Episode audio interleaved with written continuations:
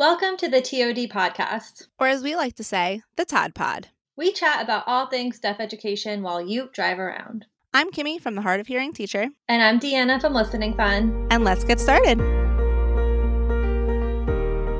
So, today we're going to talk about doing group sessions with your students. If you've never done group sessions or it's something you've thought about doing, we're going to talk about what it can look like.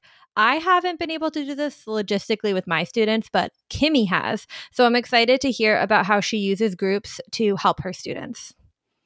I love group sessions for all ages. I think there are so many benefits for the students, and honestly, there's a few benefits for the TOD too. So I'm really excited to talk about this today. Let's start with talking about what kinds of students you would group together. If you've done groups with like a big age difference, what was the age difference? And like, how do you decide if a group is worth it with a big age difference? Like, I just want to hear like the logistics of how you make this work. Right. So, the biggest age gap I've worked with in a group that was just a hearing service group, because I've done collaborative groups too, but that's a whole separate thing. For just a hearing group, the biggest difference was one grade level apart. But honestly, just because that's how it worked out, like those were the students that I had, I would do a bigger age gap if it worked out that way. But students can be a couple grades apart. It really depends on the students' personalities, their levels, their needs. If you have multiple students in the same school that are roughly on the same level, that can be grade level, language level, listening ability. If they're working on similar skills, they may be great in a group together. And if the students are a little bit apart in age, you can have like one student be a model for the other student, you can differentiate. So it's okay if they're not exactly the same or if they're not working on exactly the same skills. You can still make this work in a few different ways.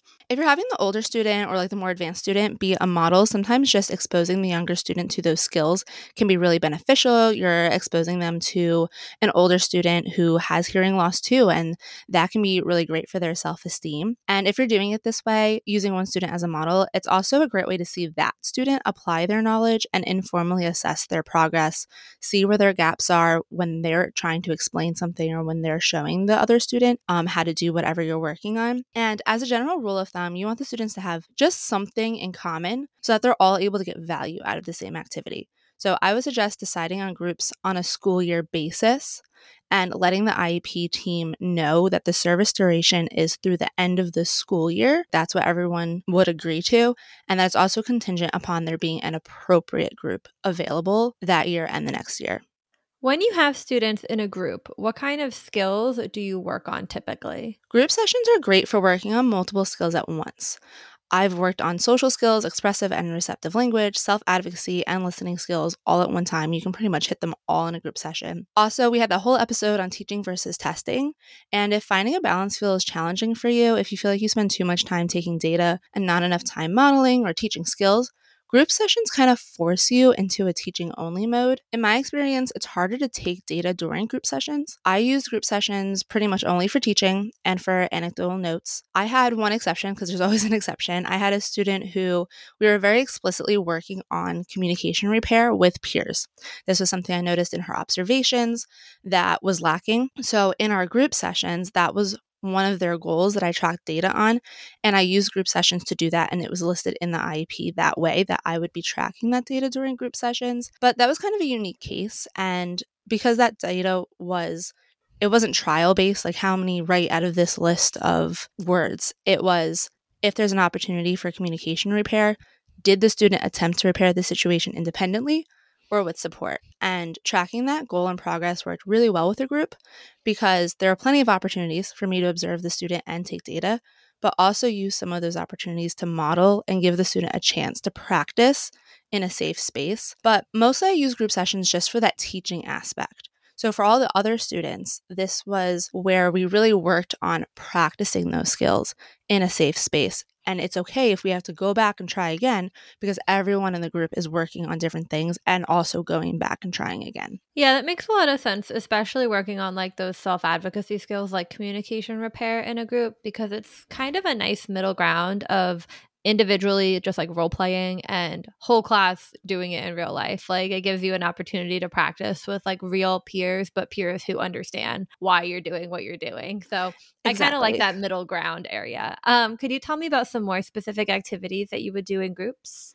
In groups, I try to use activities that give students natural opportunities to interact with each other. If all the students are working on or in need of practice on a particular skill, I might mix it up and throw in some targeted activities. But overall, I'm focusing on language and social settings, building vocabulary, and adding to our toolbox of self advocacy skills. I found that board games, science experiments, and crafts are all really great for elementary age students. And honestly, I feel like I could do a whole episode on group activities. So maybe I'll save all the details for later. But for the most part, the activities should be highly interactive among the students with less teacher involvement. What about for older students? Did you find groups worked for them too, or is this something that mostly worked well for your younger students?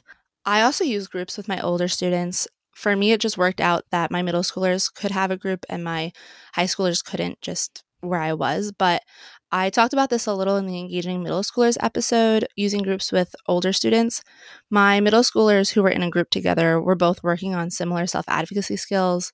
They were both quiet and a bit self conscious about their equipment. And some of the things we would do in our sessions, especially early on, were play games. So, kind of similar to the elementary, but just on a higher level. We played all sorts of board games, group games, get to know you games. In the beginning, it was just to get comfortable with each other. And I would play the games with them too, because these students also needed to get comfortable with me in their awkward middle school phase. So we played easy things like Uno, Two Truths and a Lie, Sorry, Trouble. And then we started moving into things that involved more targeted skills. For middle schoolers, I've talked about Gimkit before, but it's a really good one. I can type in the word self advocacy or hard of hearing. And the games, they can play the games together. Like they both log on kind of like Kahoot, but they play the games together that way. And after they got comfortable with each other, we played these skill based games more or did workbooks and packets that were focused on particular skills. And they could talk about what worked in their classes and what didn't and give each other advice. And it worked out really well that way. Yeah, I can see a lot of like how this would be beneficial, but my overwhelming question is like how do you put all this in the IEP? Like I could just think of like so many like issues related to putting in like such a specific group because there's probably like if most like one or two other people who could be in the group and I guess they all have to agree to be in the group and then you have to get your supervisor to agree to have extra services in a group. So like I, i'm totally on board i think it's a great idea. How do you write these group services in the iep like how does that impact their service times? So when i added a group service for my students it usually didn't mean that i was replacing sessions and i definitely wasn't replacing like all of their sessions with group sessions. Usually it was more i'm adding on like once a month we're adding a group session. Or if I had a few students that had weekly sessions and they were doing, they're making a lot of progress in their individual sessions, they were in the same school, in similar grades, working on similar skills. And we were able to take one of their weekly sessions and replace it with a group session. So they still had three individual sessions a month and one group session, but it was adding so much value that we weren't taking away. And it didn't make sense to like pull them out of class for a fifth time during the month. So I always included it as a separate service line. If a student has group services and individual services, those are on separate lines in the related service section so that the service times don't affect one another. They're like completely separate services, just both provided by me or by the TOD.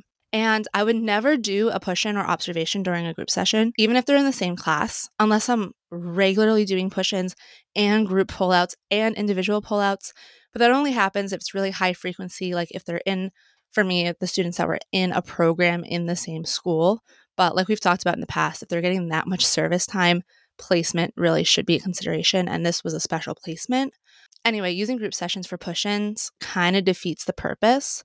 So the students should be interacting and building community. That's the purpose of being in a group. If the students are in the same class and I do a push in or observation in that class for one of the students, if that's part of their individual services, I can still bring that up. Like whatever I observed, whatever vocabulary they were using, if there was a situation that occurred with the other student, we can still talk about that in our group sessions because it's something we all had in common. We all saw it, we were all there for it, and it can be kind of a discussion starter. This episode is brought to you by the Itinerant Caseload Planner from the Hard of Hearing Teacher. If you're looking for a way to manage your crazy caseload, I have a time saving, auto calculating, all in one solution just for you. My digital planner will help streamline your planning process and simplify your data collection. With all of the student sheets linked together, you can find information quickly. Get started organizing your caseload at the link in the show notes and at listen to listentotodpod.com. Now let's get back to the show. What about on the parent end? I've had parents push back on like in an IEP meeting on like group speech, for example, wanting individual speech instead. So, have you ever had a parent push back saying they want individual and not group for TOD as well? I've never personally had this happen. When I was proposing to add a group session to an IEP, I always led with why I thought it would be beneficial for the student. And like I said before, rarely replacing any individual services with a group session unless it's like that once a month out of their weekly services. But I've never encountered any issues with this either, like the, that one replacement. I think you have to feel the parents out if you can. If you really feel a group session will be beneficial, but the parents don't want to replace any sessions with a group session, and that's what you proposed, you can discuss with the team about adding a group session for just that student because you don't have to add it for both students because their services are still completely separate. And Group sessions are also more effective, cost effective for school districts. So I've never had an issue there either. They're very unlikely to argue a group session. It's just really beneficial for everyone involved. If there's a need for the student to be in a group, if that's going to be beneficial for them, which in my opinion, almost all students receiving TOD services who can use expressive and receptive language can benefit from group sessions because they're able to apply skills with their peers and you're kind of moderating and supporting the use of those skills in a safe space, like those communication, repair, and self advocacy skills. And every child can benefit from community and not feeling alone, especially with such a low incidence disability. So I feel like when you bring up all of that to the parents, there's really no negatives involved. You're really just trying to add more value for their child. And I've never had pushback on that. Yeah, that makes sense to me. But just playing devil's advocate, here's another question for you because I can just I can just picture some of the admin I work with like asking me these things. So I just want to like flesh it all out with you here so we have all the answers. What happens if the student or a student leaves the school and you no longer have a group? Like now you're out of compliance? Like what do you do then? In this case, you have to regroup with the IEP team immediately of the student who's still there and you have to take it off the IEP. So when I add groups to an IEP, I always make sure that everyone on the team, the parents, my supervisor, the district that everyone knows that the group sessions are contingent on there being another student, at least one other student, available for the group. So as long as we have enough students, then we'll do the group. And if not, then we have to take it off the IEP. And I always make sure we talk about that when we add it so that if we have to take it off, it's not like a big surprise. Like everyone knows that that was part of making that happen. I've never had anyone on the team have any issues with this. And I have had to take a group service off of an IEP because one of the students moved up to the middle school from the elementary school. And we just made that change at the end of the school year, made sure everyone knew it was happening. I think communication is just really important and being transparent. And what do you do if a student is absent? Does it now count as an individual session? How do you do makeups? Like, what about that? Sorry, I have a lot of questions. no, that's a good one. That's a good one. Um, that's a little tricky because you do need at least two students in a session for it to count as a group because you can't have a group if it's an individual. Um, for the times when I only had one student available, if I had to do a makeup session with that student, great. Like they're already on my schedule, they're there. We can do our individual makeup session. Totally cool. If not, I do suggest prioritizing group makeup sessions because they're obviously trickier to schedule because you have multiple schedules. But honestly, I didn't have this happen too much, especially if the students are in the same grade or back to back grades. They're typically unavailable for the same like special events or holidays.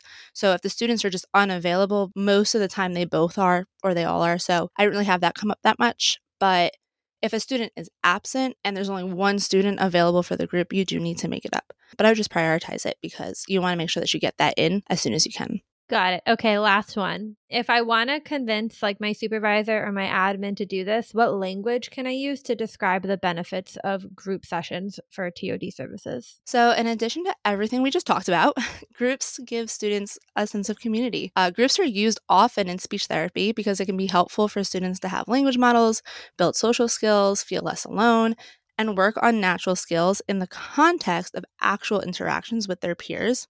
So I feel like if you're bringing this up to your supervisor, you can use that speech model as an example of how it works. And honestly, if you're not trying to reduce a student's services for your own like scheduling benefit, then there's really only positives. Like if you can lay out the positives for the student or stu- students involved, I don't really see why there would be an issue. Awesome. Thanks so much, Kimmy, for sharing all about groups. I think it's really interesting because it's not something all of us have done or been able to do. But we're very curious to hear your thoughts on groups if you've done them, if you've tried them, if you want to try them. You can share your thoughts with us on Instagram at Listening Fun and at The Hard of Hearing Teacher. Show notes and a full transcript for this episode can be found at listentotodpod.com. Have a great week. Bye. Bye.